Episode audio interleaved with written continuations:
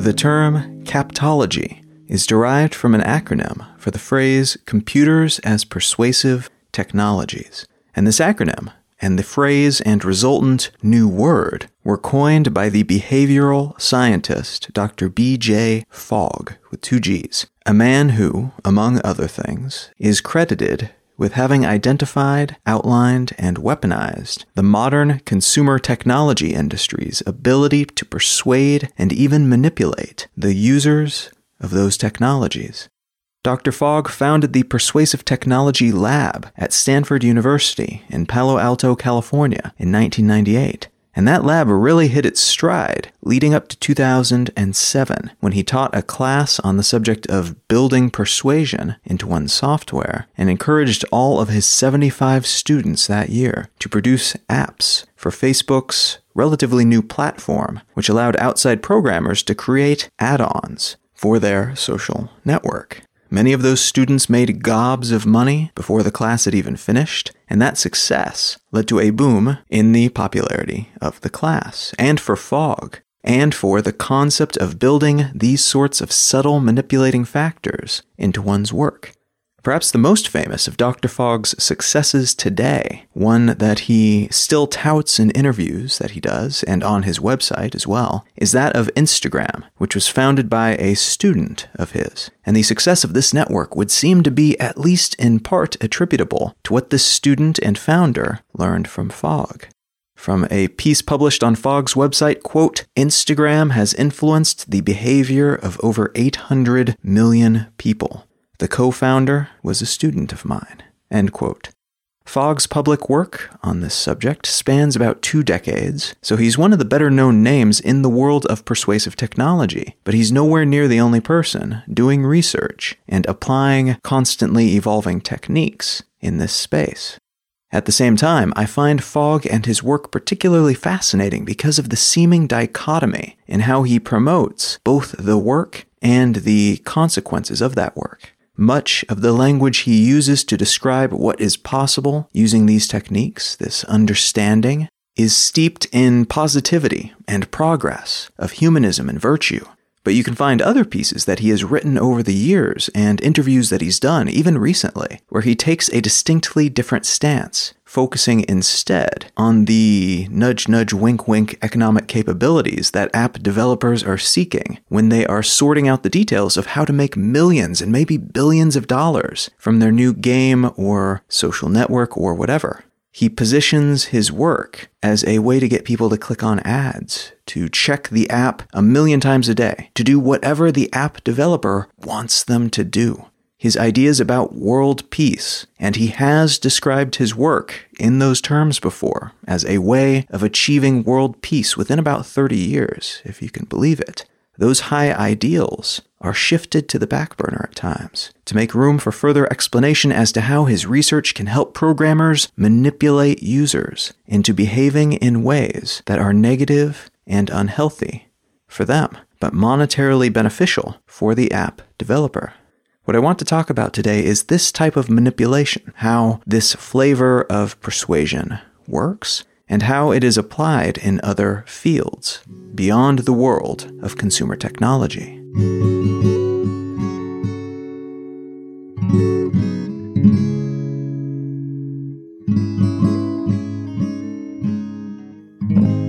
listening to Let's Know Things. I'm Colin Wright. The article I want to start with today was published on Medium by an adolescent psychologist, that is, a psychologist who focuses on adolescence, not a psychologist who is an adolescent, named Richard Freed. And to give a quick bit of context as to both his bias and his credibility in this space, he is the author of a book called Wired Child Reclaiming Childhood in a Digital Age. So he knows a fair bit about this topic, but he also has an opinion that he has formalized book form about it. And the article that he published on Medium is closely related to the topic of the book, and it is entitled The Tech Industry's War on Kids Now, there's one more caveat I want to mention alongside the one that I just noted about the bias in this article, but this one is about the author's specialty, psychology. Psychology is a totally legit field of inquiry, and it's one that has helped shine a light on human behavior from an angle that would be difficult to observe and document in any other way. At the same time, however, it's a different sort of science than, for instance, physics or biology. And that's because with physics or biology, it is far simpler to be proven right or wrong. To be able to say, if I do this, this will happen, and then to be able to show conclusively that it is so or not so. Psychology allows for the creation of hypotheses, of experiments, and of relatively strict constraints on variables and things like that. But there is also a lot more room for interpretation. Not through any fault of the experimenters, but because much of what they are measuring must be interpreted to be documented because they are either watching people and gauging reactions, or they are asking questions of people. And in both cases, that means filtering a possible fact or bit of data through the biased lens of the test subject and of the researcher who is documenting the test subject's responses. Historically, it has been shown that the discoveries made during psychological studies support the hypothesis of the researcher who is conducting those studies somewhere between 91.5 and 97% of the time, which is extraordinary. That's about five times higher than in other scientific fields. Meaning, the researcher will say, you know what, I think if I do this, then this will happen. And then when the experiment to test that theory is done, it's incredibly likely that the results will support the psychologists in their assumptions. While in other scientific fields, it's far more unlikely that the outcome will prove their initial suppositions correct, meaning, perhaps, that the interpretive wiggle room available with psychological research is allowing those doing the measuring to measure the things that support their assertions, either consciously or unconsciously, or to bend the responses or warp their perception of them in such a way that it seems to do so. On top of that, in 2010, researchers demonstrated a systemic bias that's prevalent in the world of psychology, in part because of who does this research and in part because of the structural limitations of the field. Which means in this case that psychological studies tend to favor so called weird subjects. Weird being an acronym for Western, educated, industrialized, rich, and democratic subjects. This is because a large number of test subjects for psychology experiments come from Western universities, because professors can require that their students participate in a certain number of these studies if they want to pass their courses. And they can more easily get non psychology students to participate by offering small bonuses and payments, since those students will already be on campus, probably within walking distance of where the research will be conducted. Beyond the university gap, a great deal of research in this space uses countries like the United States and Canada and the UK and European nations as the default, as the vanilla flavor in their studies. The overall demographics of research subjects, then, leans heavily in favor of folks who are from westernized cultures, who are formally educated, who are from industrialized economies, who are relatively wealthy in comparison to the rest of the world, and who are democratic leaning in the sense that they come from democracies. That tends to frame standards and norms from these countries as normal. It makes them the default. And any standards or norms that differ from those are thereby positioned as abnormal, and perhaps at times even deviant. So while we have learned a lot from the world of psychology, and while it is still considered to be very legitimate and very helpful overall as a field of inquiry, it's helpful to remember that there are potential biases at work here. And that's particularly true when it comes to broad statements about how and why humans interact with technology as these types of interactions can vary greatly in numerous ways from culture to culture, from economic group to economic group, and from person to person. Okay, so healthy doubt firmly in place, the issues brought up in this piece, and the specific examples used as supporting evidence by the author are fairly compelling. And part of why they are so compelling I think, is that most of them seemed familiar to me almost immediately. In some cases, because they represented a more extreme version of things that I've felt or experienced myself. and in some cases because they seemed to explain, or at least address, habits and behaviors that I have noticed in other people around me, both strangers and friends. The piece starts out with a somewhat distressing account of smartphone addiction, in which a 15 year old becomes violent and suicidal when her parents threaten to take away her phone after her grades and social life and health begin to suffer as a result of her habits related to the device. Basically, she was spending every waking moment on it, in addition to late night and early morning moments during which she should have been sleeping. The author uses this and other anecdotes as a framework for a case against the forces that be in the tech field, many of whom seem to be gleefully abusing their power over their users in order to rake in millions or billions of dollars for themselves and for their shareholders without considering the negative consequences of their actions. And he ties this mentality in with the Silicon Valley pseudo libertarian view of personal responsibility, positing that a common belief in the tech business world is that personal responsibility and individuality, not social responsibility, are kind of the name of the game. And if you are manipulated by your phone or anything else, well, that's kind of your own fault. You should have educated yourself more effectively. You should have taken better care when developing your habits. Just quit using the phone so much if you are worried that you are using the phone too much. At the same time, though, these same people who have those sorts of beliefs will brag to audiences of developers and advertisers and investors about their ability to make the masses dance to their tune, telling them that they can make the world's phone using population do pretty much whatever they like for the right price. In other words, they are saying it is the fault of the addict to one audience, but that they can make anyone addicted to anything and keep them addicted to another. The contrast between those two positions is pretty stark, and there doesn't seem to be much dissonance on the part of those making these dichotomous claims, at least publicly. As I mentioned in the intro, people like Dr. Fogg, who developed a lot of the frameworks and understanding that are used in this space, tend to position themselves as the creators of tools that can help people eat better, work out more, and be more socially responsible while simultaneously promoting themselves as puppet masters whose work addicting people to products and services speaks for itself. I think it's possible that both things are true, both in their minds, the minds of the people doing this work, and in fact, I think it's possible that, as for most things, this is not a black and white issue, and that the justification here for the folks building these tools, developing these addictive user interfaces and platforms and services, and for those who flog the concept as being pro social but also pro business, that the justification they settle on is that it's all about how you choose to use it. This tool, like any other tool, can be harmful or helpful in the right hands.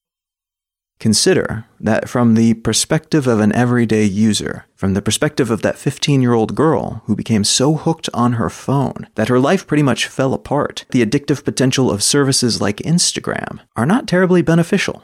That app and others like it are designed to train users to press buttons to get dopamine surges, which makes us feel momentarily pretty good. See the right little bubble showing up with a number of likes inside of it, and you get a chemical reward in your brain.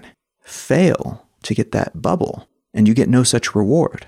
The addictiveness comes into play when we begin to rely on these apps, these platforms, for those mental feel good chemicals. They begin, in time, to replace our other sources of these types of feelings. And as a result, we compulsively pull out our phones any chance we get, hoping for a quick fix.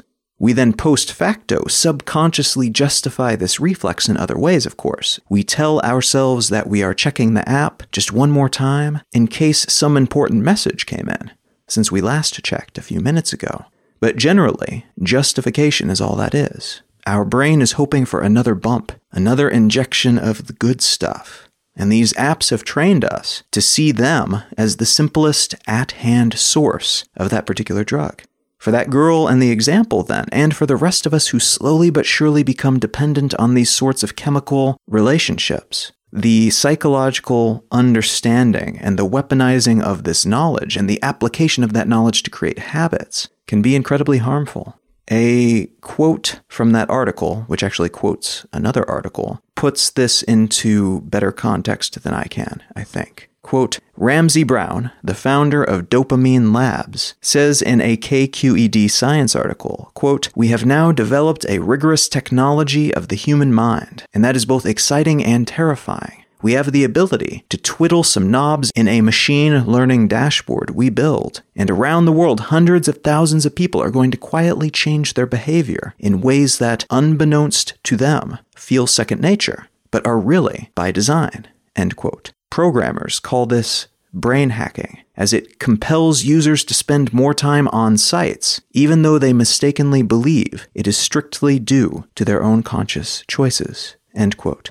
Now, the flip side of that is that these sorts of addictions, these sorts of reflexes, can be good for pulling people into valuable, healthy, shared social spaces. Sure, Instagram makes a killing from ad sales, which monetizes our attention, so getting us to spend more time on the app, more time staring at our screens, makes them more money. But first, that is not an inherently negative thing. These networks can help us build relationships, can expose us to new ideas and people from around the world. They can help us stay informed and inspired and connected. And second, if we didn't have an ad based revenue model of this kind, which turns attention into dollars, these companies would need to charge for their services. And that would turn these networks into a sort of caste system where only those who can afford to pay can participate and that would stratify participation, ensuring those from wealthier demographics are only exposed to other people like them, reducing the inherent value of being part of such a network, and it would reduce the number of resources and opportunities available to folks from poorer areas or less privileged backgrounds.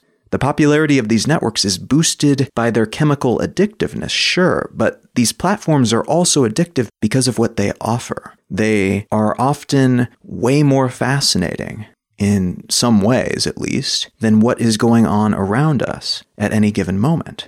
There's a common refrain heard in rants against contemporary technology that these technologies pull us away from more legitimate, honest, real life engagement. And there's no doubt some truth to that, but I would argue that this is not always the case. In a lot of situations and for a lot of people, what is happening around them in real life, in person, is not that informative or valuable. The people they could be talking to in real life might be more of the same familiar folks with familiar ideas, while the people they can engage with online, even if just superficially, might expose them to new ideas, groundbreaking insights, things they would never encounter in their small town, in their homogenous community, in their suffocating family, or their reclusive suburban neighborhood. Real life is not inherently better for all things all the time. There are pros and cons to real world interactions, just as there are pros and cons to digital interactions. Pretending that one is inherently superior because it's traditional, because it's old, because it was the only way to do things for most of human history, does not make it so. There are still many situations in which we would probably benefit more from being present in person, non digitally, more of the time, so that we could both learn from our surroundings and have healthier engagement with those around us and with our own bodies and thoughts by disconnecting and just existing as atoms for a while rather than as pixels. But there are absolutely times where the opposite is true as well, and reaching out as an entity made of ones and zeros can liberate us, can expand our minds, can change our lives, increase our capabilities and capacity to learn and create and grow part of the discussion here, and it's a discussion that entered the mainstream in large part because of the behemoth Facebook has become, and Facebook owns Instagram, by the way, along with several other massive and popular networks and services. They have become huge, and their seeming abuses and oversights have entered the world of politics and international relations, and as a consequence, we are taking a closer, perhaps too long delayed look at this whole field of study, this whole concept of user manipulation, and how making an app appealing, making folks want to play that game a lot, making us want to use and interact with Instagram and similar platforms constantly, how that impacts us beyond the obvious, beyond it just soaking up our time and attention. What is all of this doing to us, both negative and positive? What might the long term consequences be?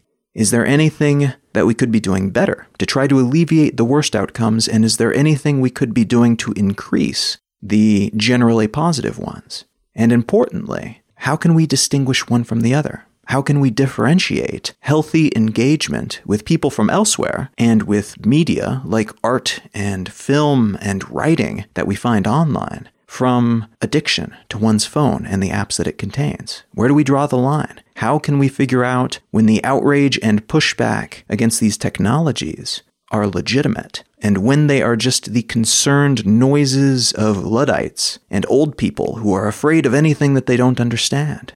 Let's take another look at the broader concept here by stepping away from this industry specific example and addressing a few other largely unconnected industries, which nonetheless overlap with this issue in some interesting ways.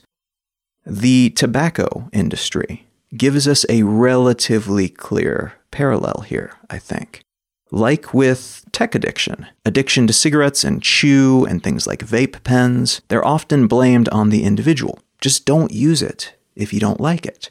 At the same time, though, the companies that produce these products, which have been repeatedly and clearly shown to be physically harmful to users and addictive on multiple levels, including very serious chemical ones, these companies fund lobbying interests to ensure that these substances stay legal, and their media arms ensure that they stay popular by presenting the conflict over potential increased regulation as a sort of freedom of speech issue. The freedom to behave how you want to behave, and the no fun government trying to keep us from doing what we want, rather than as a pure and simple money grab at the expense of folks who get addicted to these harmful products. Now, I'm not going to get into the immense depth of data that we have that tobacco products are harmful, chances are, even if you are super pro tobacco and hardcore addicted to cigarettes, you are using these products with your eyes wide open. You know that it is not good for you. There has been a recent and interesting twist in this industry, though, as vaporizers, which basically deliver intense amounts of nicotine using a salt form of the substance, which makes the product feel different from cigarettes in some superficial ways, but which also allows tobacco companies to sell a different seeming, hipper feeling product to young people. Those have become popular, and this seems to be resulting in a lot of kids getting stuck on nicotine while they are young and far more impressionable. And that's not a dig at young people. There is a lot of research that shows that our brains are far more malleable, for better and for worse, and that makes us more manipulatable when we are younger, until we're about 25 years old on average. So at the moment, there's this new product on the block that is pretty much begging for young people's attention. And the companies behind this product are going through the typical legal song and dance, telling regulators that, hey, it says right there on the box that this is not for kids. It's not our fault that these ads that we're placing on Instagram and on billboards near high schools are appealing to that younger demographic. We can't figure out what's happening. No way we can control that. But the burgeoning vaporized nicotine industry aside, the tobacco industry has been a fantastic case study in how to sell the public on something that is obviously, demonstrably horrible for them, and to convince that same group of people, those that they are killing, to defend that product tooth and claw against anyone who might come and try to take it from them. Now, there has been a similar, slower moving tumult with various members of what we might loosely call the sugar lobby of late. Lawmakers in various places around the world, with varying levels of success, have tried to instigate soft drink bans, which are an example of what's called a Pigovian tax, which is a tax meant to create negative externalities for particular activities. In this case, buying unhealthy things. So they implement a tax on something that they want people to do less in the hope that that will slowly but surely dissuade people from doing it and thereby reduce the problem without them having to implement a hardcore law against that thing instead. Such a tax has seemingly worked well, or at the very least been part of the solution, when it comes to bringing cigarette smoking rates down in the United States. In the last few decades in particular, smoking levels have plummeted throughout the country, with only about 14% of American adults having smoked at some point in 2017, which is down from about 40% 50 years ago. So that is a pretty monumental shift. And even that number is somewhat deceptively high, at least for most groups, as the number of middle class and wealthier people who smoke in the United States is substantially lower, with the majority of tobacco products being consumed by a relatively small demographic of people within lower economic classes. Meaning, in the United States, consuming tobacco products has shifted from being a cool, rebellious thing to being a thing that poor people do. And that perception has almost certainly contributed to that overall decline in usage. And it's quite possibly part of why the industry, the tobacco industry, is so keen to get their claws into young people while they can, lest their industry disappear entirely in another generation or two within the United States. But these more recent sugar related Pigovian tax efforts have faced a difficult battle against many food and beverage interests. And it's been interesting to watch entities like Coca Cola and their lobbyists roll out many of the exact same tactics used by the tobacco industry, including convincing their customers to fight on their behalf by framing the battle as not people against businesses that don't care if their customers die, but as an overbearing government against the people who want to make their own decisions and who want to be able to consume two big gulps of Mountain Dew each day if they damn well please. And honestly, even though that framing of this conflict is disingenuous, there are elements of the actual legitimate argument that I agree with.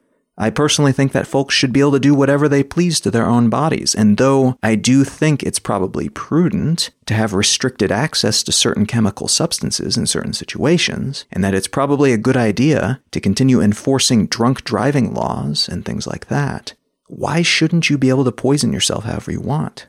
It's your body. In most cases, though, the lawsuits brought against these companies and the taxes meant to limit their growth are aimed at their youth facing efforts, not their adult facing efforts. Meaning, rather than trying to convince your Uncle Bob that he can't have his daily double big gulp, these regulations are meant to keep kids from getting addicted to sugary drinks when they are young, leading to a lifestyle of processed sugar addiction. And though that may mean removing soda vending machines from schools and not allowing Coca Cola to sponsor high school sports stadiums so they can slather their logo all over the place, it is difficult to know how else to keep such addictive seeds from being planted early on, becoming so entrenched that they're incredibly difficult to dig out later in life, even if your health and maybe your life depends on it.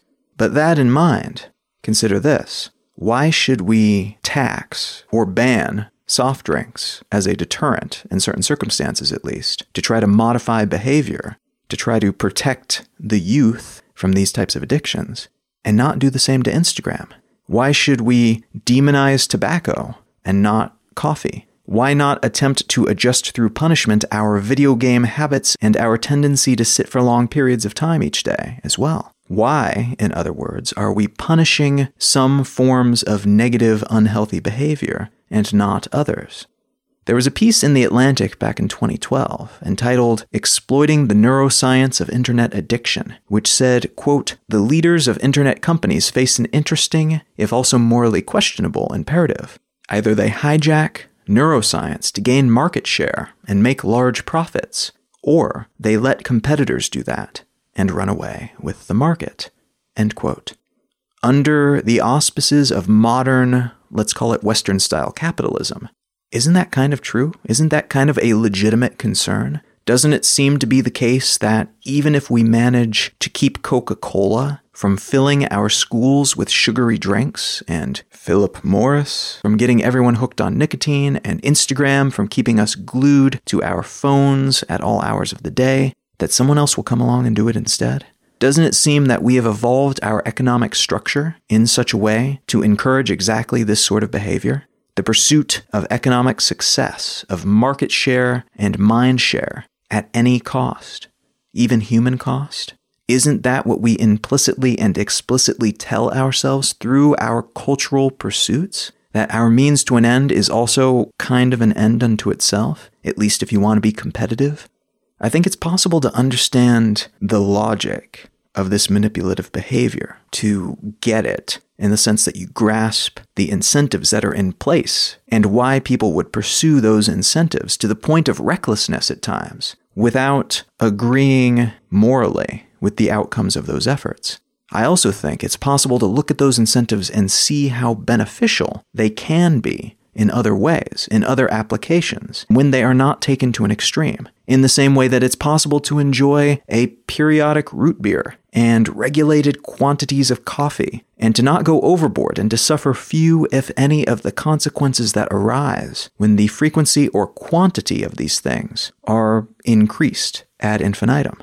What we would seem to have here, as much as anything else, is an issue of balance, and inability to self regulate due to numerous influences and common character traits, some of which may be the consequence of or amplified by these companies and their efforts, and some of which are no doubt caused by other things, other ideologies, other incentives, a multitude of background influences that shape us into the people that we become. There are elements of the modern tech world that seem to emphasize and celebrate extremes. And it may be that this drive to wring more from less, to optimize everything to the nth degree, to maximize the output of everything, and to automate as much as possible, always, without considering metrics that are difficult to quantify. It may be that this is nudging things like smartphone addiction away from the larger mass of things that we know are probably addictive and bad for us, and over into its own unique perceptual space. It may also be that we will see more of this sort of scorched earth optimization beyond the world of social networks and dark pattern laden user interfaces, because that's kind of how we do things.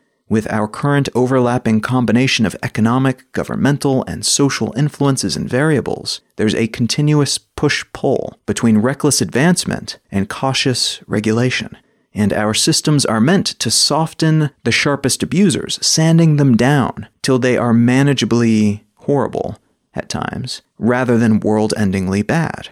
It's possible this specific type of addictive behavior will be shifted in that direction as those countervailing factors, those regulations and other forces, catch up and start shoving us in the opposite direction more effectively.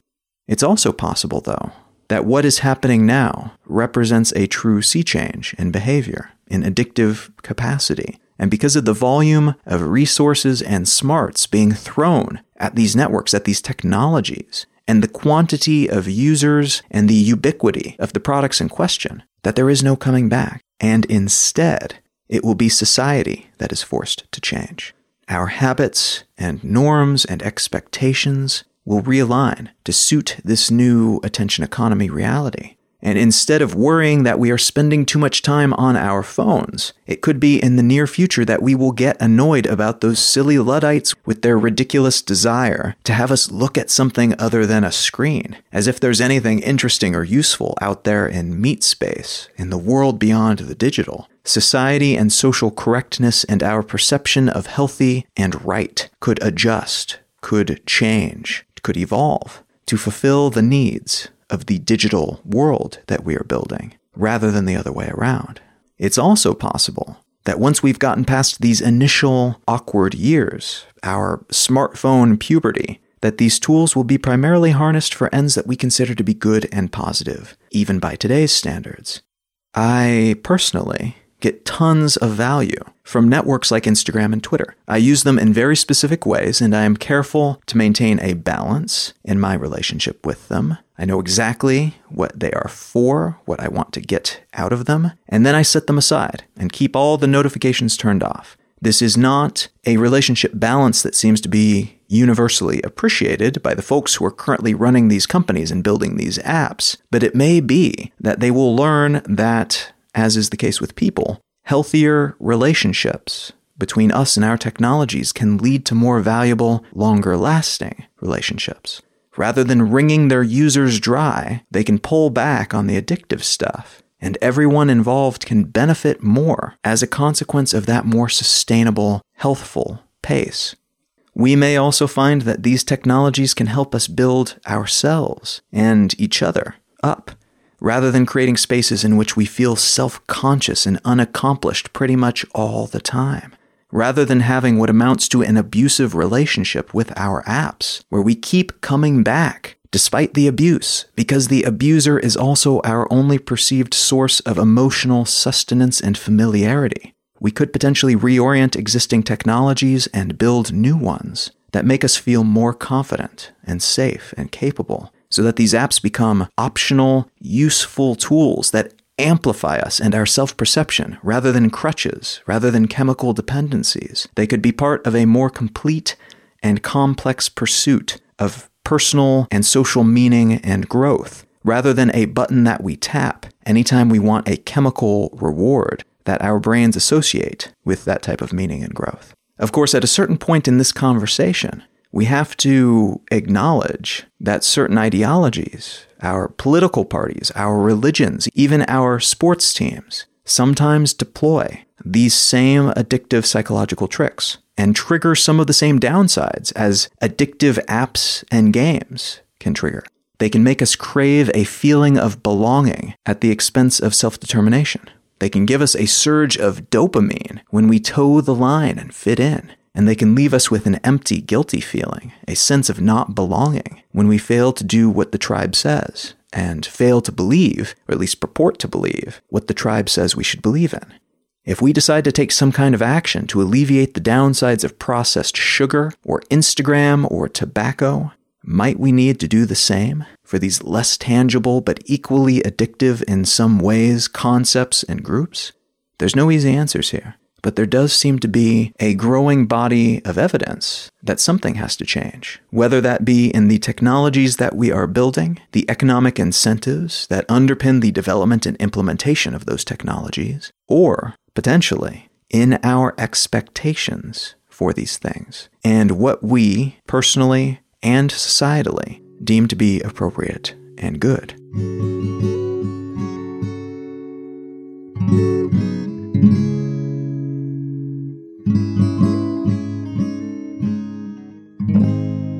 Website that I would like to recommend today is one that I visit on a semi regular basis because they're always posting new and interesting things. It is called Open Culture, and you can find it at openculture.com. And it is what it sounds like it is. It's kind of a repository for free things, particularly open source things. And so, what you'll find on this website is a bunch of links to thousands of different free online courses, free audiobooks and ebooks, open source everything from films to language lessons to syllabi if you're wanting to teach a course and you want to see how other teachers have done it already and perhaps borrow from and riff off courses that they've taught before. And then on a semi regular basis, they post blog posts essentially that sum up some new collection of things that they've just added to the site. So just recently, they added a bunch of new NASA photos. Every once in a while, they'll do kind of an interesting outline of some filmmaker that they've just added to their collection. It's really quite fascinating. You never know what you're going to find on this site, but if you're ever looking for something new and different, if you are burnt out on Netflix or Amazon Prime, if you are not finding anything to read at the library or at the bookstore, this is an interesting